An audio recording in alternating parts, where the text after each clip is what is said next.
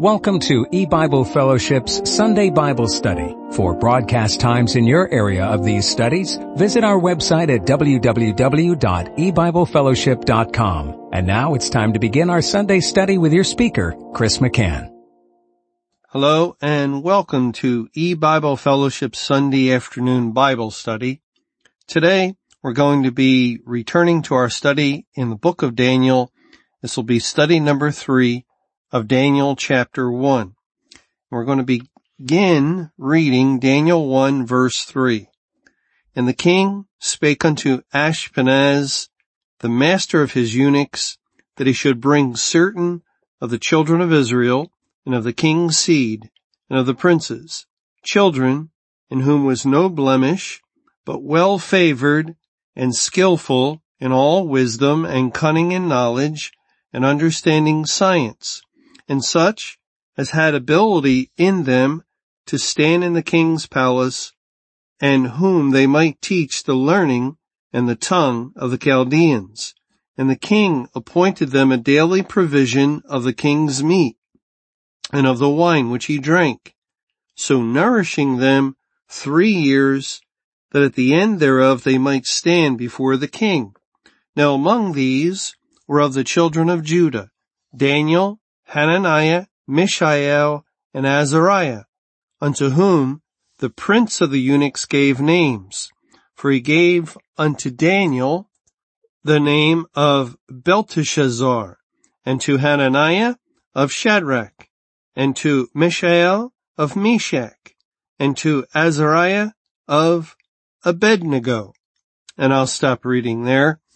Now, um, in our study in the book of Daniel, we have already seen that in the third year of the reign of Jehoiakim, King Nebuchadnezzar took captives to Babylon, and this was a part of the judgment of God upon the people of Judah because of their rebelliousness against him, their failure to um, uh, to observe and to keep the commandments of God and they're falling into uh, the worship of idols and, and uh, developing high places. And we've also seen how that relates to the falling away of the church at the time of the end. And it's a picture of the great tribulation period. Well, here in this passage, we're, we're, uh, discovering that Daniel and his three friends are uh, given over to the master of the eunuchs. The prince of the eunuchs has control over them. And of course that would mean that Daniel, uh, Shadrach, Meshach, and Abednego, their, uh, which are the Babylonian names given to them, are eunuchs themselves. Once Judah was um, overcome and the captives were taken. Certain of the captains were of the captives were um, singled out, and it was determined. Well, you will uh, you will do service to the king, and they were made eunuchs. They underwent a procedure that the Babylonians forced on them, turning them into eunuchs so we're, we're going to look at the word eunuch and see how God uses it in the Bible uh, to try and get a, a better understanding of uh, why it is that God is uh, indicating that uh, this most faithful man, Daniel and, and his faithful friends who obviously are pictures and types of God's elect why um, God likens them, or well, He doesn't liken them. They were um, historically made eunuchs, and yet they were they were elect. Now, the word eunuch is Strong's number 5631 in the Hebrew, and it's also translated as officer and as chamberlain. Now, surprisingly, this word is used of a person that we wouldn't think of as a eunuch. Um, in Genesis chapter 37, in Genesis 37 and the last verse, verse 36, it says, and the Midianites sold him, that's referring to Joseph, into Egypt unto Potiphar, an officer of Pharaoh's and captain of the guard. The word officer in this verse is the word eunuch that, that we have in Daniel and in other places in the Old Testament. Now it's used again of Potiphar in Genesis 39 in verse 1. And Joseph was brought down to Egypt and Potiphar, an officer of Pharaoh, again the word officer is that Hebrew word, captain of the guard, an Egyptian, bought him of the hands of the Ishmaelites which had brought him down thither. So this is saying that Potiphar, a eunuch of Pharaoh, or, or it could be that this word um, has taken upon itself the connotation of being an official because often those um, who were made eunuchs were also officials of the king. In the New Testament, the Ethiopian eunuch that Philip joins himself to, who's in his chariot reading the prophet Isaiah, was said to be an official, a man of great authority under Candace the queen. Now we'll, we'll read some more about that a little later, but, but that's the idea. See, he, he could be a trusted servant, a trusted official of the king in capacity to Candace the queen because he was a eunuch. Often the, those made eunuchs were in possession of authority like the Ethiopian eunuch. Well, so that could mean that not uh, in every case it, is this word referring to someone made a eunuch, but perhaps it is referring to um, just just someone who is an official. I'm, I'm saying perhaps because I'm not too sure. I'm not sure about Potiphar because we know he had a wife. Potiphar, um, that, that was the whole problem. Potiphar brought Joseph into his house and his wife cast her eyes upon Joseph. Although it's possible, I suppose, for a eunuch to have been married, but still it, it would seem that in Potiphar's case, it's uh, basically indicating he was an official of the king. But let's keep looking uh, at this word in Esther. In Esther chapter 1, it says in verse 10, on the seventh day, when the heart of the king was merry with wine, he commanded Mehuman, Biztha, Harbona, Bigtha, and Abagtha, Zethar, and Carkas, the seven chamberlains that served in the presence of Ahasuerus the king. And the word chamberlains is the word eunuchs. And uh, we, we could see here where they're definitely officials, men of authority in the kingdom of the Medes and the Persians. And it, it's likely in this case that they were also eunuchs, made eunuchs in, in order to serve in that capacity. In Esther 2, it says beginning in verse 1, after these things, when the wrath of King Ahasuerus was appeased, he remembered Vashti and what she had done and what was decreed against her.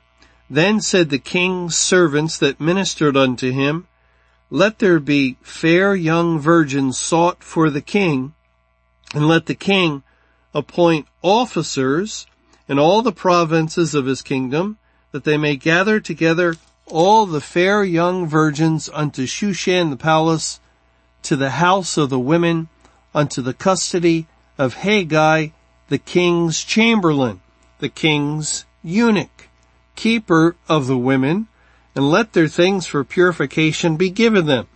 In, in this case, it would be obvious due to, um, to Haggai's, um, position in being keeper of the women that he would have been made a eunuch. Uh, so, so this word um, is translated as officer and chamberlain, yet it is the same word eunuch in Esther 4. It says in verse 4, So Esther's maids and her chamberlains came and told it her. Then was the queen exceedingly grieved, and she sent raiment to clothe Mordecai and to take away his sackcloth from him, but he received it not. Then called Esther for Hatach, one of the king's chamberlains, whom he had appointed to attend upon her, and gave him a commandment to Mordecai to know what it was and why it was. And, and so here, Hatach has the ability to meet privately with Esther the queen. And he's a chamberlain, he's a eunuch. Therefore, you can trust it, there, there's no appearance of evil of any kind, uh, that, uh, that anything could happen with the queen and her chamberlain because he has, um, uh, been castrated. They have performed surgery upon him and, and therefore the king can trust these officials to work in his house and to operate in his house and he, he doesn't have to, uh, worry in that other or be concerned in that other area, um, with his, um, queen or, or other brides that he might have. Well, let's look at some other places where, where God uses this word to speak of eunuchs in, in the book of Isaiah.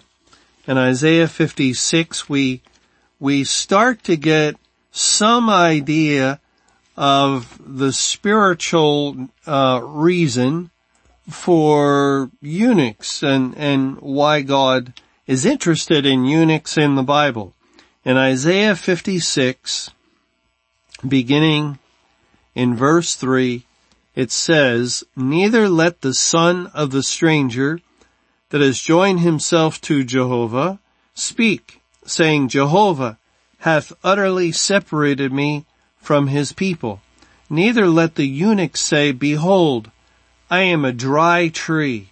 For thus saith Jehovah unto the eunuchs that keep my Sabbaths and choose the things that please me and take hold of my covenant, even unto them will I give in mine house and within my walls a place and a name better than of sons and of daughters. I will give them an everlasting name that shall not be cut off. And you, you see, uh, when someone's made a eunuch, they cannot have children. They cannot have a son. They cannot have a daughter. It's impossible uh, for them to have children. And, and, and so, uh, God here is encouraging the eunuch and, and telling him of the great blessing that being a child of God uh, really is. Look, you will have an everlasting name. You, God is speaking to the eunuchs, will have a name uh, and a place within his house and that name will be better than sons and daughters. In the world, in this life, man has children and the children are able to uh, carry his name. They they prolong uh, the name of that person, and and sometimes it goes on for generations. uh, a man has a child and that child has, has, also has a child. And so the name is continued. It, it's, uh, in a way, it's just a form of lengthening a person's name, that, who they are. And, and men are, of course, very concerned about that. They want to leave a lasting impression. They, they really want an, an eternal impression, which is impossible with this world, but the closest thing you can get to it is to have your name endure. Uh, that's why men seek fame and, and seek to be known by everyone. They want their name to endure. And, and so they have children who carry their name. But uh, the problem with this world is this world will not endure forever and no one's name, no, no unsaved person's name will endure forever. Every unsaved person and their descendants will be cut off eventually. Their name will end. And that's the problem with being a eunuch. You, you cannot have uh, a descendant, your name, your family name cannot continue after you. You cannot have a son that bears your name. And, and so in, in that way, a eunuch really is a good picture of an unsaved person who, uh, their line is cut off. Uh, as God cut off the line of the kings when he cursed um, the the line of the kings and and ended that line after that 23rd king of Judah. There would be no more kings of Judah or Israel that um, would be viewed as kings in God's sight because he cut off the line. Well, the the eunuch is really a picture of an unsaved person and because their, their line is cut off, they cannot have children, and yet God is able to give them an everlasting name as he grants eternal life to those that he saves. And, and God, uh, in giving eternal life to the sinner, he makes their name last forever and, and that's what the Lord is saying in speaking to the eunuchs who say they're like a dry tree. Well, thus saith Jehovah unto the eunuchs that keep my Sabbaths. That's the Sabbath rest. And how does someone keep God's Sabbath? By doing no work of any kind themselves um, in, regards to salvation. The Bible um, tells us we can't do any work that would be acceptable in God's sight, and and and so when God saves a person, they enter into His rest. They trust completely in the work of the Lord Jesus Christ, the work of His faith, and and and so the eunuchs that keep God's Sabbaths, that enter into that rest and choose the things that please God.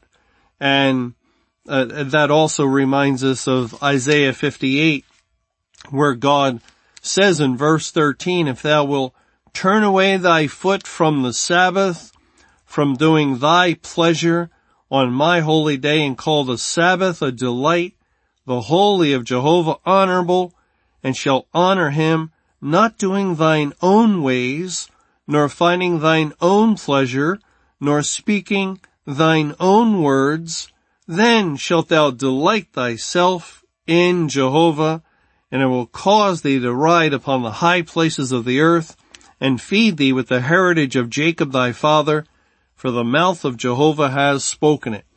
That is what the Lord is making reference to a eunuch who has entered into God's rest and who has chosen the things that please God. And that can only be accomplished through God's salvation. And then it goes on to say, and take hold of my covenant, of the gospel of the Bible, the word of God, the Bible is the covenant of God, the law, which is the Bible is the covenant of God, even unto them will I give because uh, it, it's all the gift of God in mine house and within my walls, a place and a name better than of sons and of daughters. I will give them an everlasting name that shall not be cut off.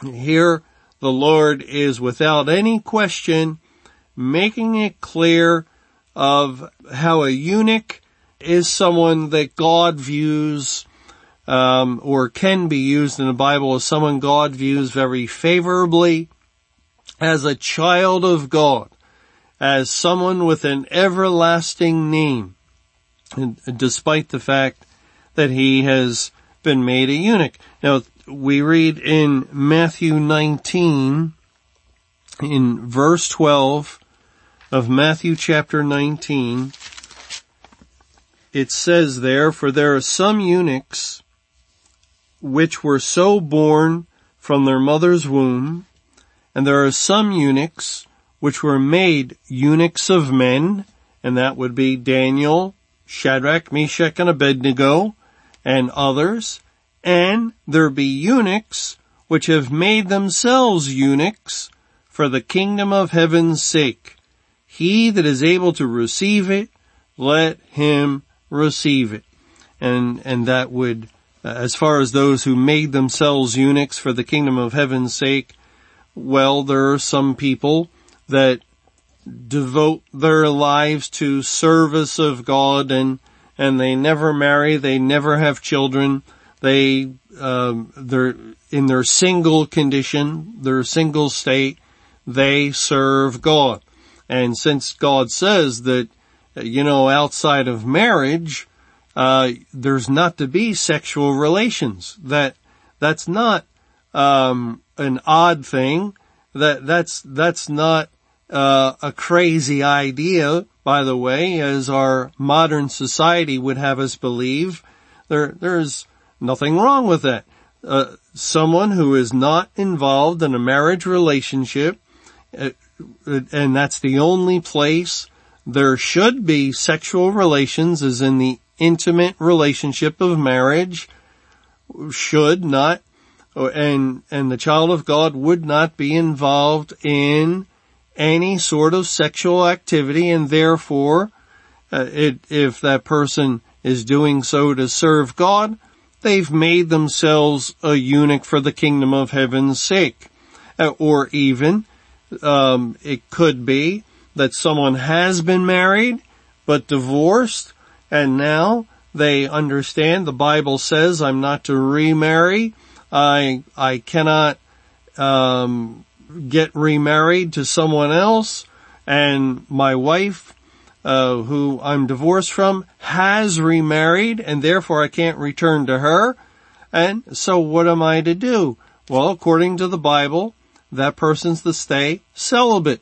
They're, they're not to seek um, marriage and, and therefore they're like a eunuch in that sense for the kingdom of heaven's sake, for the word's sake, for the sake of being obedient to the word of God, the Bible.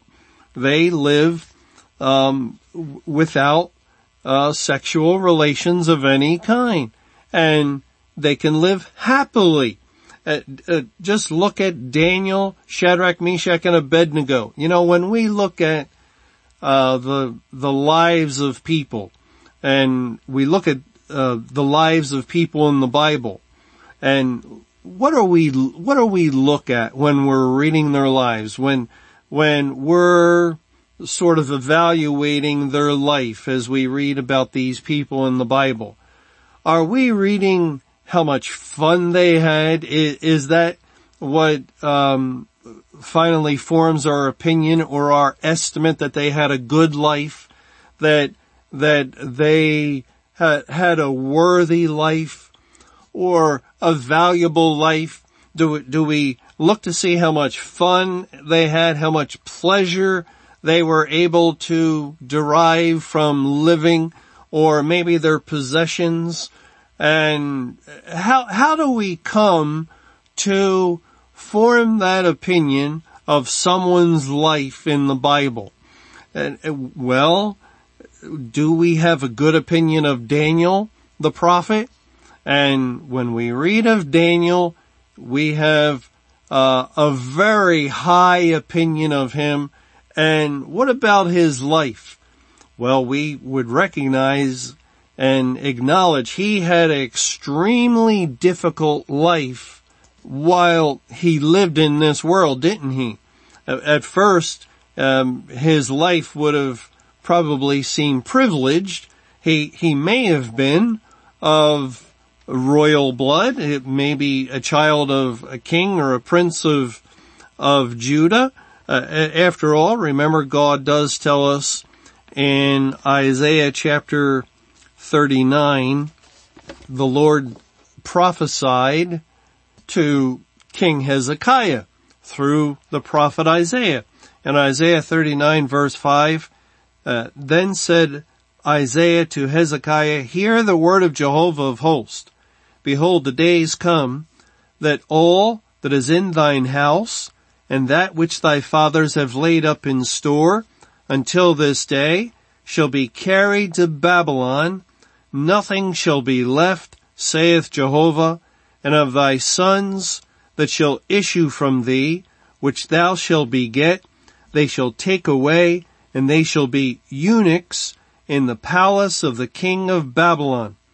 Then said Hezekiah to Isaiah, Good is the word of Jehovah which thou hast spoken. He said, moreover, For there shall be peace and truth in my days. The Lord told Hezekiah, Your sons, your descendants, will be eunuchs in the palace of the, of the king of Babylon. And where does Daniel, Shadrach, Meshach, and Abednego wind up? as a eunuch in the palace of the kingdom of Babylon. Now we, as far as I can tell, we can't tell for sure that they were descendants of, of, uh, royalty or uh, it, it could be they were, they were, uh, descendants of princes of Judah of some kind, but, but certainly they, uh, would have had a much different life in their early days while living in Judah, they, they would have had a much easier life and uh, filled with uh, greater ease and, and th- then later when they were taken as captives and viewed very lowly, there, uh, just imagine that ruthless king and that ruthless army of the Babylonians uh, having complete control over you and carrying you away into a far land, the land of Babylon, where you are going to serve the king. And, but before you do that, we're going, uh, the, the Babylonians make you a eunuch. That would have been grievous all by itself, wouldn't it?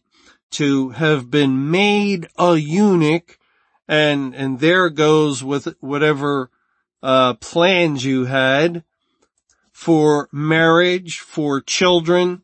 There, there goes, um, your, your whole future that you might have been uh, dreaming of or hoping for or expecting. Uh, it, forget it. Now you're in a far country you're in a strange place with a people who speak a strange language and they have operated on you, turning you into a eunuch. And, and then as we read in Daniel 1, they're giving you strange food and, and you have to learn all these things in order to serve the king of Babylon. Can you imagine how hard it would be, um, if, if you place yourself there to serve the king of Babylon who had done all these things to your people, maybe your parents were killed or, or certainly friends, neighbors were killed, others were, were treated maybe more cruelly than you were and what was done to you yourself. Can you imagine resisting the,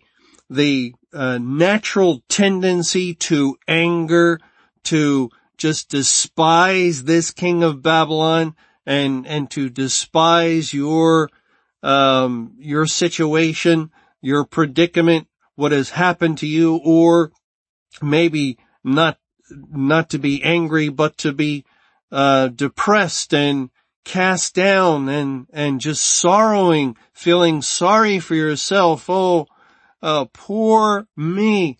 Look at what has happened to me. And, and what about God? Where is God? Where is the God of Judah? The God of our fathers? This God that, that we trusted in?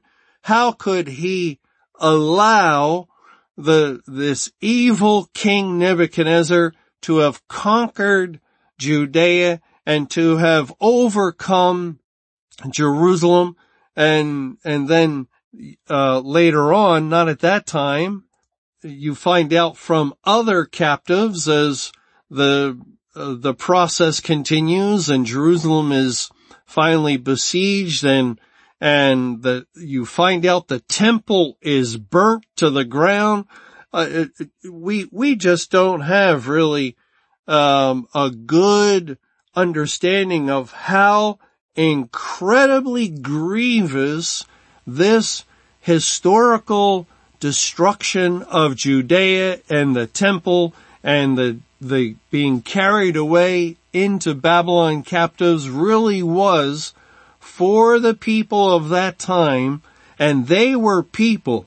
They had thoughts and feelings and uh, just like we do today. And so did Daniel. And these are the circumstances that Daniel, a young boy, a, a teenager for all uh, we can tell, and his three young friends, that these are the circumstances that Daniel and Shadrach, Meshach, and Abednego find themselves in. It would have been easy, easy to just give up to uh, to give up to depression, to feeling sorry for yourself for the rest of your life, and and to give up on God, to uh, to cease to serve this God that has abandoned you, that has uh, turned you over into the hands of this evil king. And yet we do not read, uh, when we do read the, the account of the book of Daniel, we do not read of people that have given up on their God, that have given up on life. We do not read of, um, uh, of young men that, that are hopeless, that, that, um, are full of anger and self-pity, Instead, we read some of the most inspiring, God glorifying events that are recorded in the Bible that these men uh, are found to perform because they continue to trust God. They continue to wait on God, to look to God. They refuse to give in to the king of Babylon, to circumstances, to the world that, that has pressed upon them and, and they refused to give in to the tribulation and, and to the affliction that has afflicted them so grievously and to give in to self-pity.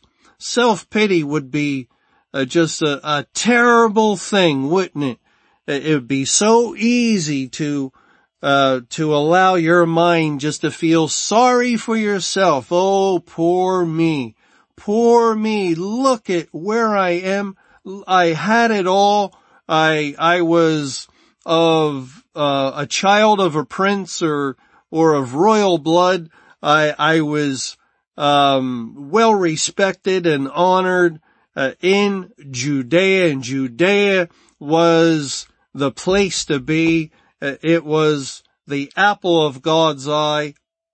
And now look, now look, I'm around these savages in, in this, this, uh, Babylonian palace and, and this king I cannot stand. Oh, I, I, I hate him so much for what he has done to my people and to me. Look what he's done to me. Poor me. I cannot have children. I cannot, uh, have a wife and a family and I have no one to carry on my name. I'm a dry tree. And you, you can, you just see uh, how they the tendency that we all have to feel sorry for ourselves, well there you have the perfect circumstances for a pity party if there ever were any, and yet we read that the king of Babylon makes a golden image and he commands everyone to bow down to the image. And if you do not bow down to the image in that same hour, you'll be cast into a burning fiery furnace and, and be destroyed. And who refuses to bow down? Three, uh, young Hebrew children or, or young men, Shadrach, Meshach, and Abednego, and they stand up to the king. These eunuchs, these lowly, despised eunuchs that, that we've taken from the land of Judah all the rest of the captives from the land of Judah, apparently, or most of them, they have no problem bowing down, but these, these eunuchs refuse. Well, let's throw them into the burning fiery furnace. Uh, what, what a terrible uh, threat that was. What a fearful threat it was. On top of everything else, now to, to stand for the law of God, to stand faithfully to keep the word of God in the face of that danger, that threat of being thrown into a burning fiery furnace, and, and yet they did stand by God's grace. They were able to continue to be faithful in the most difficult circumstances possible. And they were actually faithful unto death as they were thrown into the fiery furnace. And that was a sure death, a sure death. If, if that happens a billion times, well, a billion times you're going to burn to death. But only this once, only this once in all of history does God intervene and protect, protect his people, his servants, his eunuchs. He protects his eunuchs. He's given them an everlasting name that cannot be cut off. No matter how much the king of Babylon tries to cut off that name by making them eunuchs, by now casting them into a burning fiery furnace, they will not have their name cut off because one like the son of man enters into the fire and protects them. And of course we have Daniel's situation later with the lion's den. And, and, and so, you know, as we read the Bible and we read about the lives of these young men, we read that they had a good life, that they had a life that we respect and we, uh, we acknowledge was an honorable life. They live faithfully. They lived uprightly in the most extreme, difficult circumstances that we could think of and they honor God. They glorify God. They serve God from the beginning and they endured to the end. And so we look upon uh, Daniel and, and his three friends and we recognize, don't we? We recognize, well, yes, it was, it was very hard and they sure didn't have all the, the pleasures, the conveniences that we have today. They, they didn't have, um, the technology. They, they didn't have the, as much fun as we have today, did they? Oh no, no. Very, very, very hard life. And yet, when we look at their lives and we see that the way they lived and trusted God, we, we acknowledge Daniel as one of the greatest men of faith that the Bible presents. and we would like to be like Daniel we would like to be like those uh, three young men.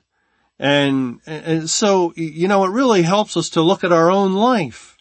And when we, we do look at our life and we see that we lack things or, and, and just take a look at your life and see when you have the things of the world, when you have the earthly things and you have the things that that make life easy and you do a lot of laughing and, and a lot of things like that.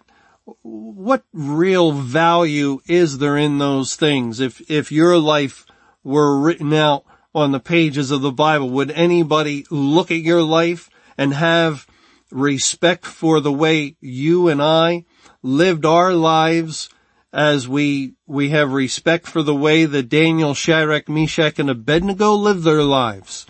And often the answer is no.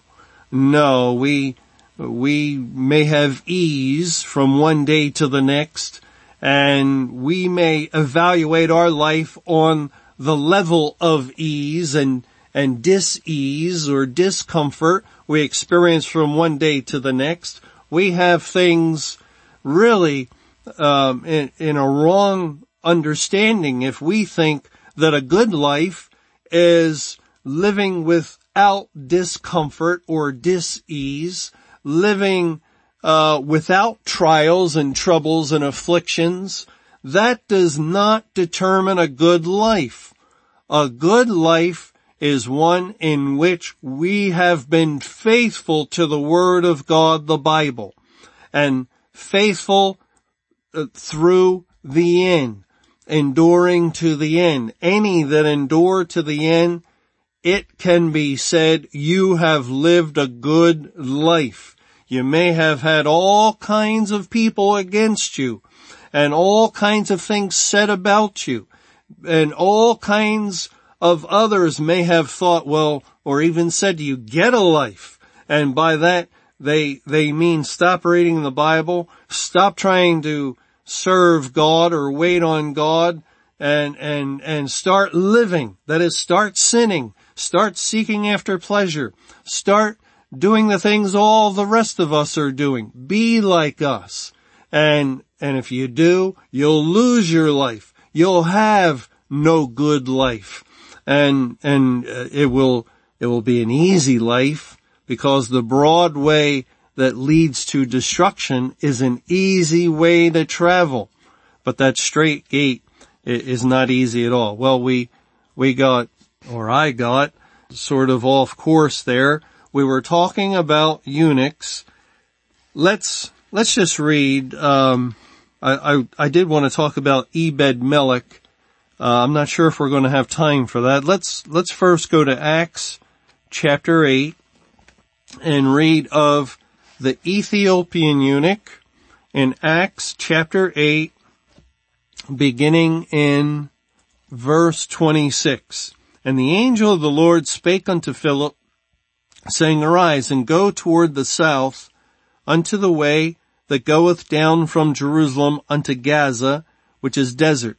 And he arose and went and behold a man of Ethiopia, a eunuch of great authority under Candace, queen of the Ethiopians, who had the charge of all her treasure and had come to Jerusalem for to worship, was returning and sitting in his chariot, read Isaiah the prophet.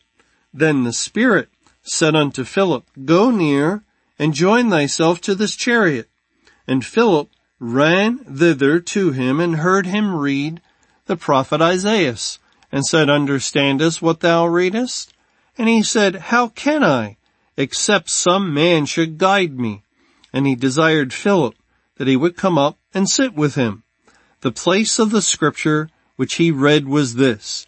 He was led as a sheep to the slaughter, and like a lamb dumb before his shearer, so opened he not his mouth. In his humiliation, his judgment was taken away. And who shall declare his generation? For his life is taken from the earth.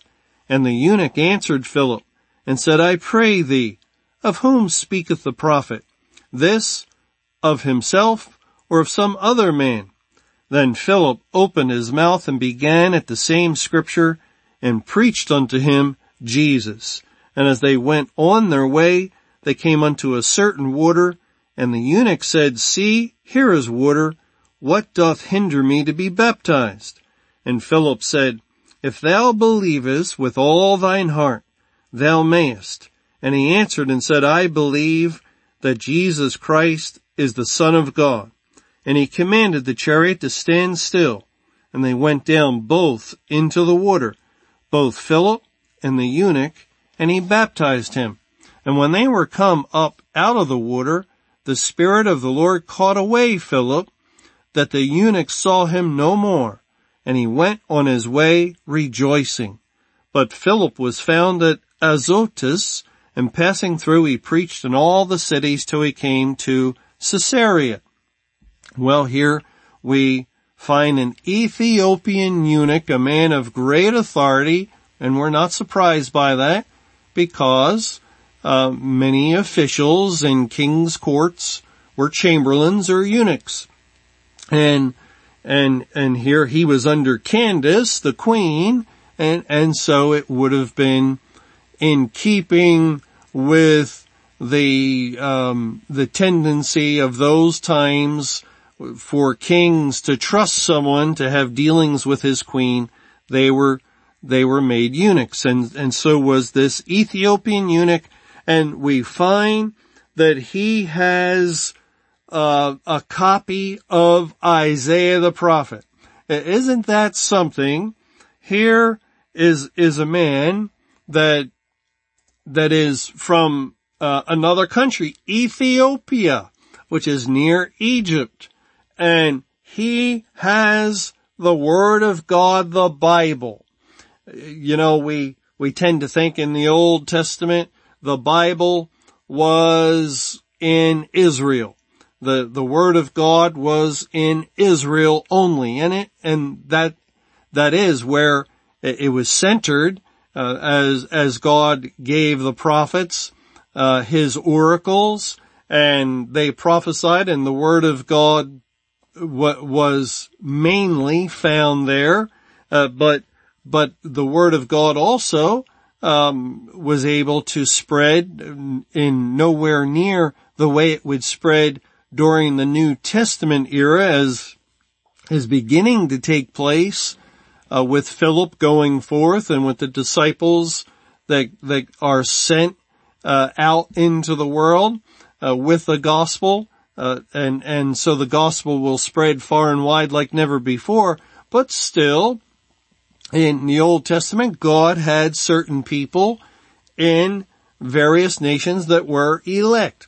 Not as many, because it was not his program to uh, send forth the gospel into all the nations, and and therefore um, uh, God did not at that time have his elect born into far distant lands. That is, since God was not sending the gospel into North and South America in the Old Testament, at least after the days of Peleg when the continents would have drifted apart and formed North and South America, that God had no elect in those nations and Therefore, there was no need to get the gospel over to the uh, natives that that were in North and South America or in other distant islands or or places of the world. It, it would only be when God would send forth the gospel and have missionaries go that elect would be born into the world and they would have to hear the gospel. And so God just arranged things that at that time, uh, it, it, when the gospel was reaching further out, that the elect would be born uh, and reached by the word of God. And so here is a man of Ethiopia. The Bible tells us that the word of God reached Ruth the Moabitess. It reached Naaman the Syrian and it reached the people of Nineveh. So yes, there were others outside of Israel that were God's elect and God would always make arrangement. But here, apparently, there was at least the, the book of Isaiah or portions of the book of Isaiah that were available to people and maybe the Ethiopian eunuch since he is, is on a road from Jerusalem unto Gaza, uh, maybe he's coming from Jerusalem and maybe he received this portion of the book of Isaiah, but notice no matter uh, he's doing what people would have done a hundred years before or 200 years before that. He's returning back to Ethiopia with a portion of the Word of God, the Bible. So God uh, could uh, use that uh, as that Ethiopian eunuch returns back. Maybe he gives it to Candace the queen, or he gives it to some of his friends or his family and, and others. And, and so we don't know what God would do with his word. We do know his word always accomplishes the purpose that God sent it forth to do. And it's just very um, encouraging as we read that that the Ethiopian eunuch was in possession of the word of God, and then he sought some man should guide me. Now, of course, uh, in in this case, God has sent Philip to guide him, to instruct him into truth, and and you know, God the Holy Spirit guides us into truth, doesn't he? God the Holy Spirit leads his people into truth. We, we're told that in John 16 that the Holy Spirit will guide us into all truth. But God the Holy Spirit does not always work within the individual alone or, or uh, for, what I mean is, of course, it, the Holy Spirit works within His elect. But what I mean is that uh, uh, an individual in his Bible, like the Ethiopian eunuch in his Bible, uh, it can read and lack understanding, even though the Ethiopian apparently was an elect, and I think undoubtedly was, yet he lacks understanding concerning what he's reading. So God the Holy Spirit guides him into greater understanding, not by giving him some sort of um, uh, new knowledge instantaneously as he reads, uh, all by himself, but by directing Philip, another child of God, who who understands a little bit more than this Ethiopian, uh, uh, because he has spent longer time with Jesus. And so Philip comes and uh, the Holy Spirit uses Philip to instruct the Ethiopian eunuch in what he was reading. And that is often how God has worked, God the Holy Spirit, to guide into truth. God, the Lord Jesus, multiplies the bread and feeds the multitude. But he breaks the bread and he gives to his disciples and then we're told he gives the disciples to the multitude. And, and that's the process that God has determined to use. He gives understanding. Uh, I'll, I'll put it in terms we are very familiar with. God gives understanding to a man like Mr. Camping. And he gives also a, a platform, um, an audience uh, of many in the world for Mr. Camping then that God has first opened up his understanding and, and made, um, it so that, that he can understand. Then Mr. Camping turns around and gives the bread to all those that he can reach. And, and then the listeners of the open forum or the Bible study on family radio, they can listen to Mr. Camping and as he uh, has been shown himself and now shares what he has been shown by God to them, and so the God, the Lord, God, the Holy Spirit has worked to guide into truth as God uses people, his people, to teach. He, he uses them. Now today, um, of course we have people, they don't want any human teachers and they, they just have a complete misunderstanding of how God operates and how God has worked throughout time, uh, all through uh, biblical history. And here's a good historical example of God, the Holy Spirit guiding a person into truth through the use of a human uh, to man like Philip to teach him something about a portion of the Bible. And it might be other people that teach the, or taught the Ethiopian eunuch about other portions. But God, the Holy Spirit, is the consistent, um, force behind it all that, that instructs His people into matters of truth. Thanks for joining us for E-Bible Fellowship Sunday Bible Study. For more information or to hear additional Bible studies, be sure to visit our website at www.ebiblefellowship.com.